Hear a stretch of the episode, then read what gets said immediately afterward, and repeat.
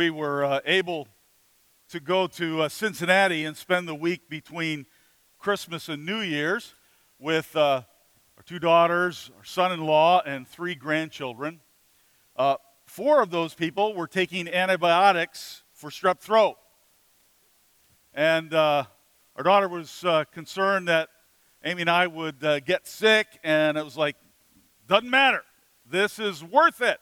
We'll pay that price to be with you.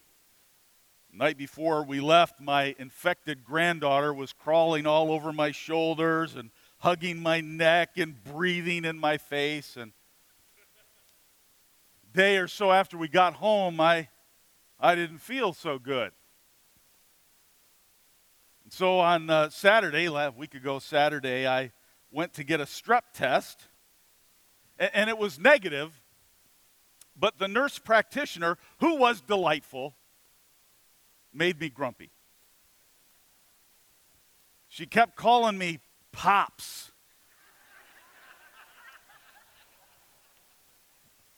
So she's trying to swab my throat, and she said, You're not a very good patient, Pops. You ate too much over Christmas, Pops. You need to get more exercise, Pops. But I uh, felt that if I must expose myself to infections and, and ridicule to be with my family, it's worth it.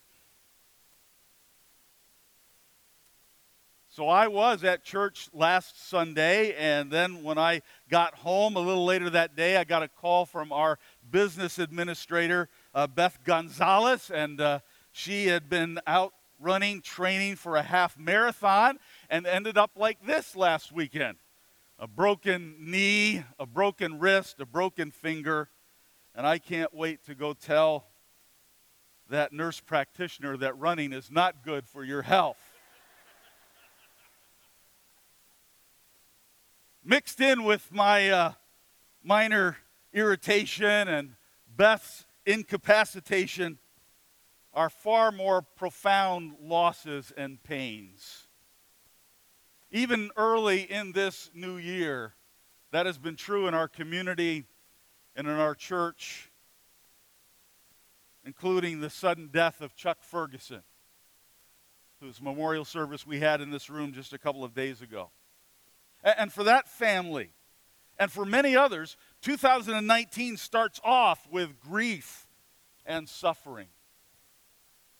This morning, we need to shine the light of Christ on all of life's disappointment and sorrow and pain and misery. We're studying through the Gospel of Mark, and we come now to the end of chapter 8, and the title of this is Suffering.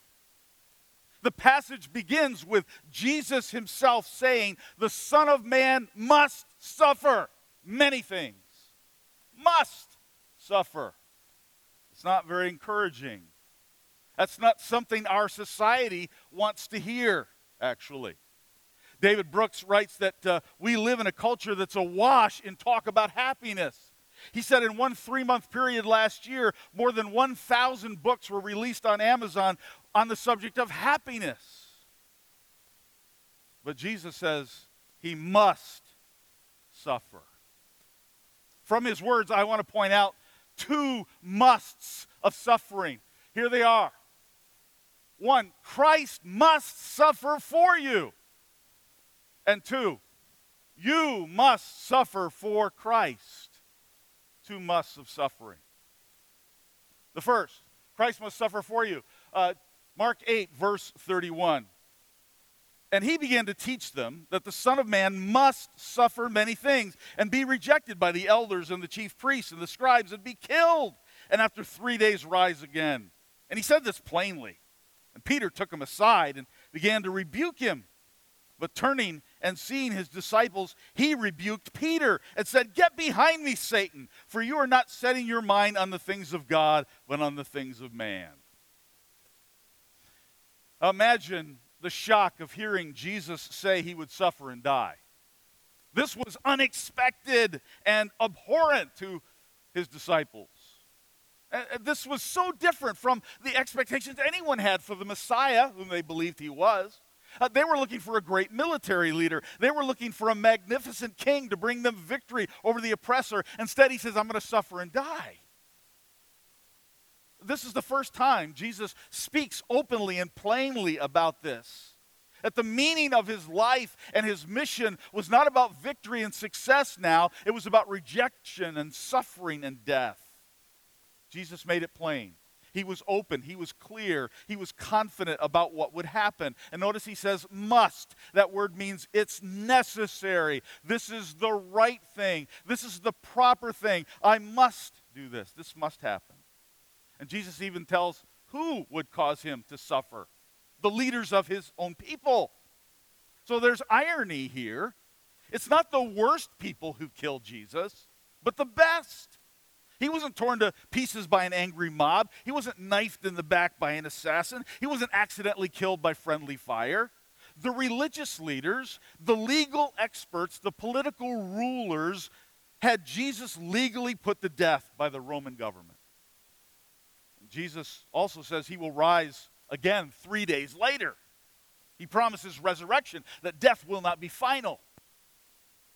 Uh, by the way, this is one of three times that here in Mark's gospel, Jesus delivers this same message. Here in chapter 8, then in chapter 9, then in chapter 10, he, he repeats this alarming news. He's going to be murdered, and he names the murderers. This death is not a mistake. It must happen. It's intentional. Jesus isn't running from it, he's walking steadfastly toward it.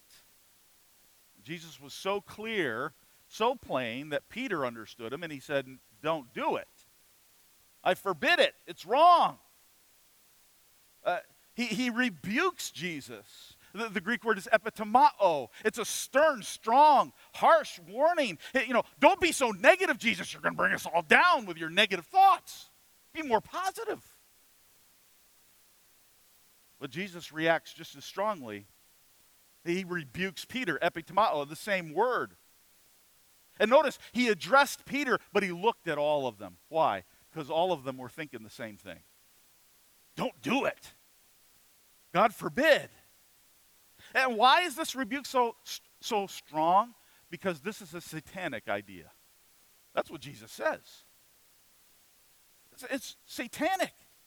This is a, a denial of the express design and plan of Almighty God. Because Jesus' suffering and death was the only way for God's plan to succeed. See, when you reason against God, uh, when you talk against what God has planned, you're acting like a disciple of Satan. That's what Jesus accused Peter of. It, Satan had already offered Jesus an opportunity to escape all this pain, give him glory right now. But see, without his suffering and death, there would be no salvation. Peter was looking at this only from a human viewpoint perspective. And Jesus calls us to see suffering as part of the plan of God. And until we grasp that, we're not going to know God. When we do all we can to avoid suffering and to make things safer and easier only, uh, we can be acting against the plan of God. We must bear that in mind. Years ago, uh, we had a, a Sunday evening commissioning service for a young couple that we were sending to another country as missionaries. And, and, near the end of the service, there were several people who got up to, to, before the group, pray over and speak uh, words over this couple. And person after person after person was saying, Keep them safe, protect them, don't let anything bad happen to them, don't, don't just watch over them, Lord, protect them. That was all their prayers and their comments were about safety. I was last up. And I said, it's not that we don't want them to be safe, but we're not sending them to be safe. We're sending them to do God's will, whatever that is.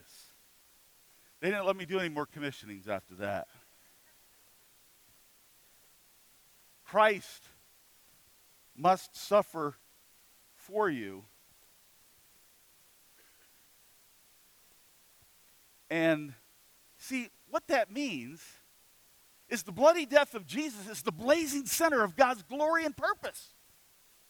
We, we got to put that at the center of how we interpret all of life. And to deny or to ignore the death of Christ is the work of Satan.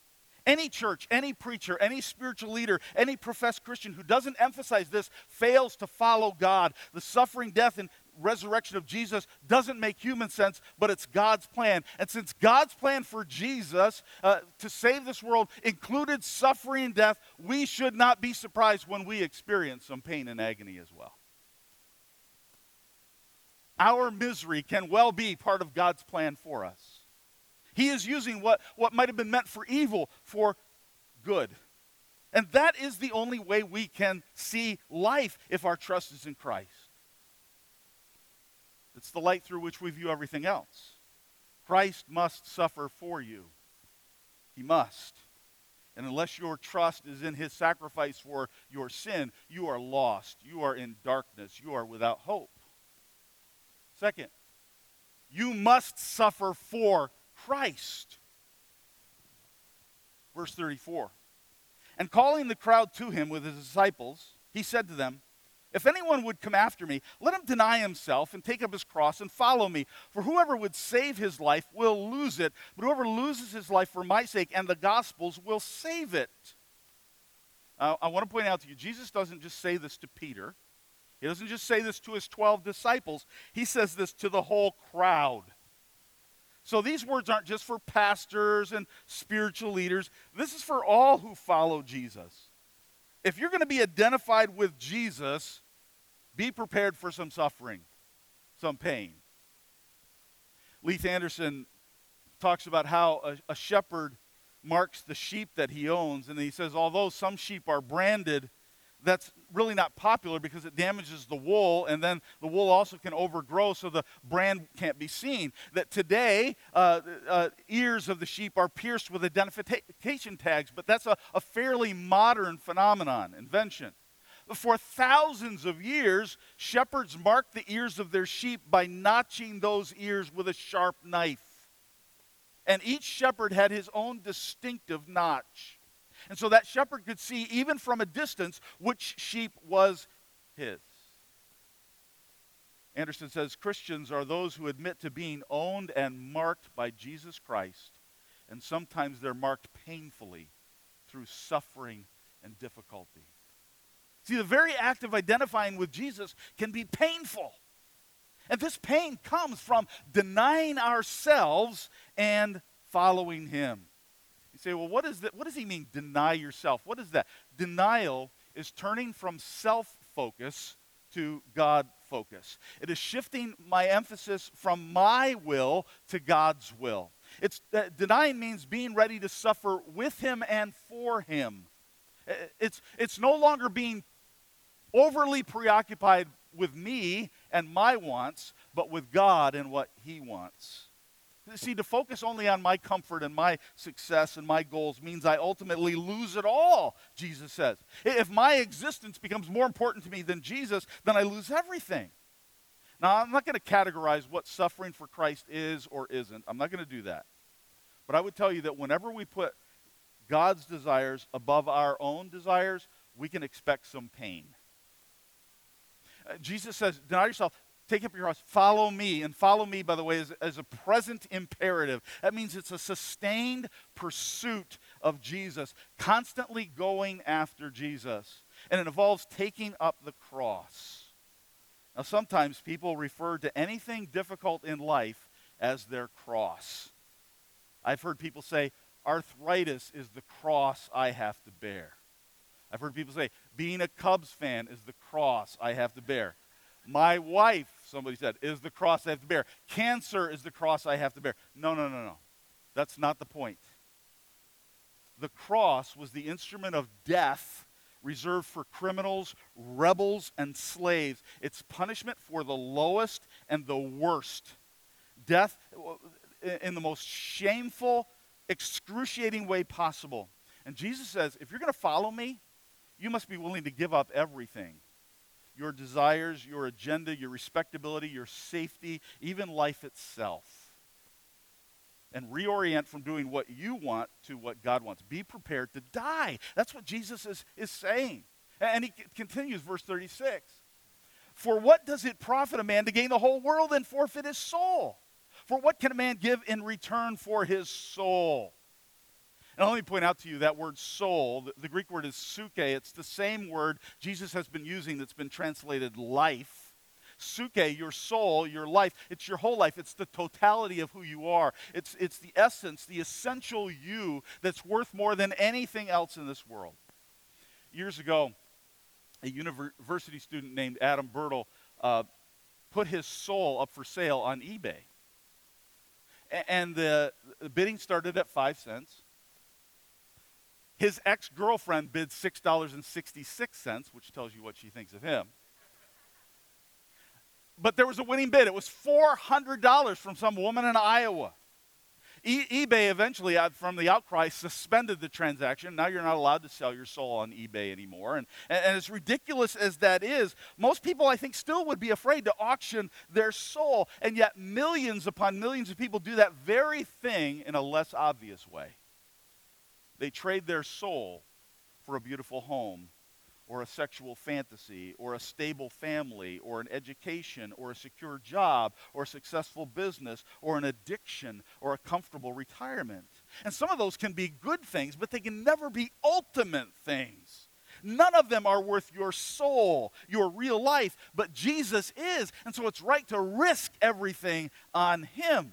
You have to risk always seeking your own comfort. You have to risk always seeking your own agenda. You, you must abandon always seeking your own satisfaction, always seeking your own prosperity for Jesus. There's suffering involved in that. That's the life to which Jesus calls us. And he continues, verse 38 For whoever is ashamed of me and of my words in this adulterous and sinful generation, of him will the Son of Man also be ashamed when he comes in the glory of his Father with the holy angels.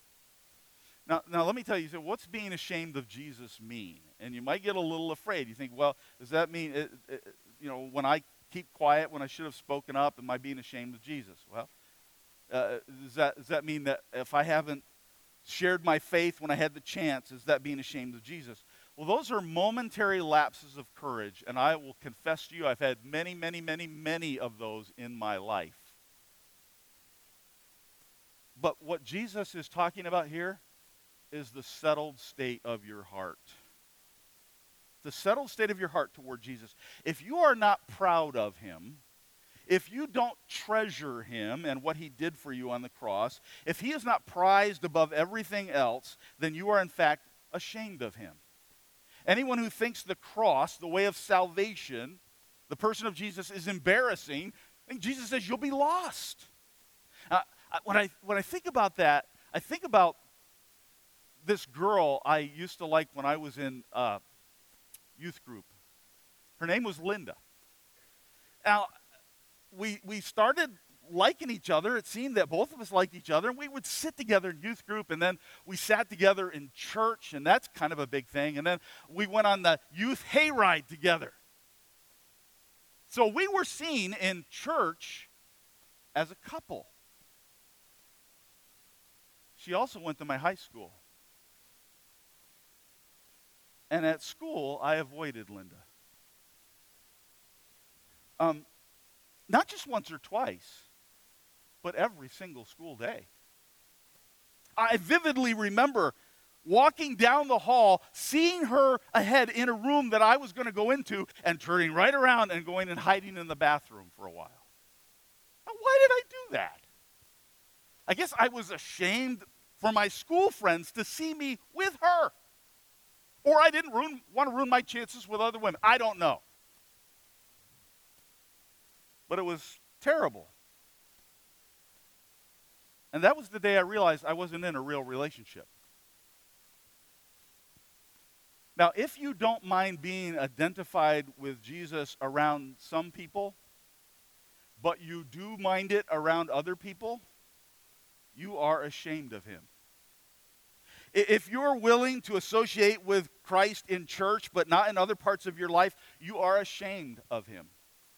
And if that is the settled state of your heart, then ultimately he says he won't associate with you. If you value your status more than you value Jesus, then that's the way he's going to treat you on Judgment Day. If you like some of what Jesus said but utterly reject other parts of it, that's dangerous ground. Jesus says a little later on that he came to this earth to give his life as a ransom for many. He came to give his life, suffer and die, give his life as a ransom for many. And if you see that ransom as an embarrassment, you aren't ransomed. Being ashamed of the ransom cuts you off from Jesus. Nothing else can save you. Clinging only to Him involves some suffering. So let, let me just uh, think with you for a moment. What, what, what is some of God's purpose in suffering? Let me, let me point out a couple of things. One is growth. If Jesus has to suffer and, and I, I need to suffer because I'm identified with him, what's the purpose in it? One is growth. John Ortberg says Imagine you've been handed a script of your newborn child's entire life.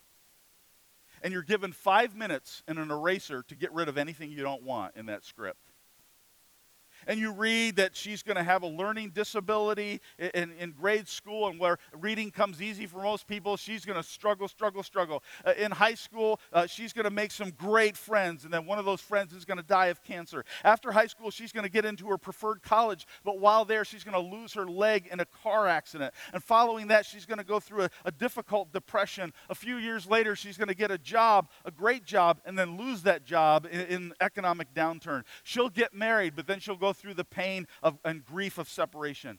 And with this script of your child's life and five minutes to edit it, what would you erase? Well, I think most of us say, I, I want to get rid of all that bad stuff. But if you could erase every failure and disappointment and period of suffering, would that really be a good idea? Would that cause them to grow to the best version of themselves? Is it possible that we actually need adversity and setbacks, maybe even crisis and trauma to reach the fullest potential of development and growth? Or Ortberg says this God isn't at work producing the circumstances I want. God is at work in bad circumstances to produce the me he wants. That's a big difference. The more you identify with Jesus, and follow after him and experience what it means to take up your cross, the more you're going to become like Jesus. God uses suffering to produce Christ likeness in us. And often the most painful things in our lives that shape us are the things that shape us to be more in the character of Jesus. And that's why, as Romans 5 says, we rejoice in our sufferings. Why? Because we know that sufferings produce. And it lists all these things that are produced in suffering that makes us more into the character of Christ. Ajith Fernando is a Christian leader from Sri Lanka, and uh, he thinks that American Christians have a blind spot when it comes to suffering. He says, We always seem to be talking about how to escape suffering and how to avoid it, how to recover from it. And he says, This attitude is a severe restriction to spiritual growth. God intends us to grow through suffering. And the other aspect of God, God's purpose in suffering is glory. Glory. Jesus says, Don't let suffering make you ashamed of me now, or you're going to miss out on glory later. How you react to Jesus now will be how Jesus reacts to you before the Father's throne. Your willingness to identify with Jesus, to trust His Word, brings the possibility into your life of suffering. So, you may not get that promotion you might lose that relationship. You might fail to accumulate wealth. You might be shunned by your family. You might get an F for A work. You may not have time for all the things you'd like to do because you're so busy serving Jesus. You may be dismissed as naive by the educated or, or as foolish by society. Your circle of friends may shut you out, but God will accept you when He returns in glory.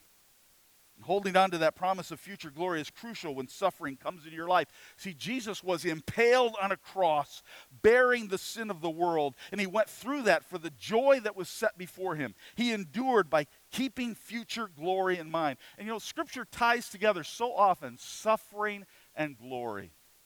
Romans 8 17 says, Suffer with him so that we may be glorified with him.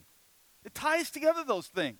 Uh, Romans 8 18 says that the sufferings that we have in this world aren't anything compared to the glory that will be revealed in us.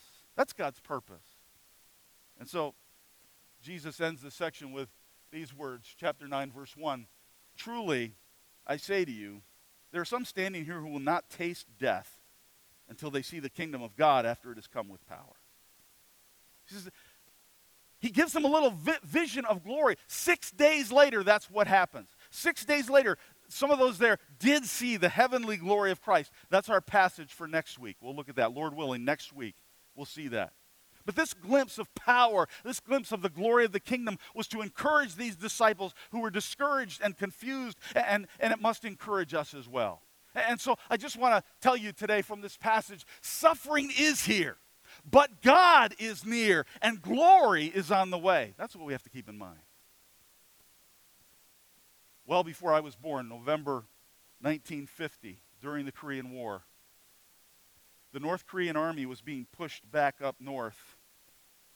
And, they had with them prisoners of war. They had American prisoners of war, European prisoners of war, and they were marching. It was a forced, terrible march. The prisoners were forced to march up to 20 miles a day, and they trudged forward even though they were weak and they were starving and they were suffering. And they kept going because anyone who did not keep up would die.